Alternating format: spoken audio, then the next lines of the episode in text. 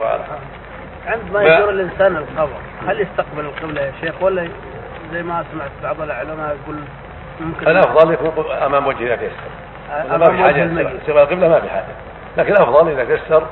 يكون يقف امام وجهه كما يزور في الحياه يقابل في الحياه أها. هذا احسن اذا تيسر ولا اي وقت في اي جهه سلم كفى ولا بغيت ادعي ولو له- وقف على القبور وسلم على الجميع ومشى كفى ولو بغيت ادعي له تدعو له وانت ماشي وانت وانا على موقفي على على على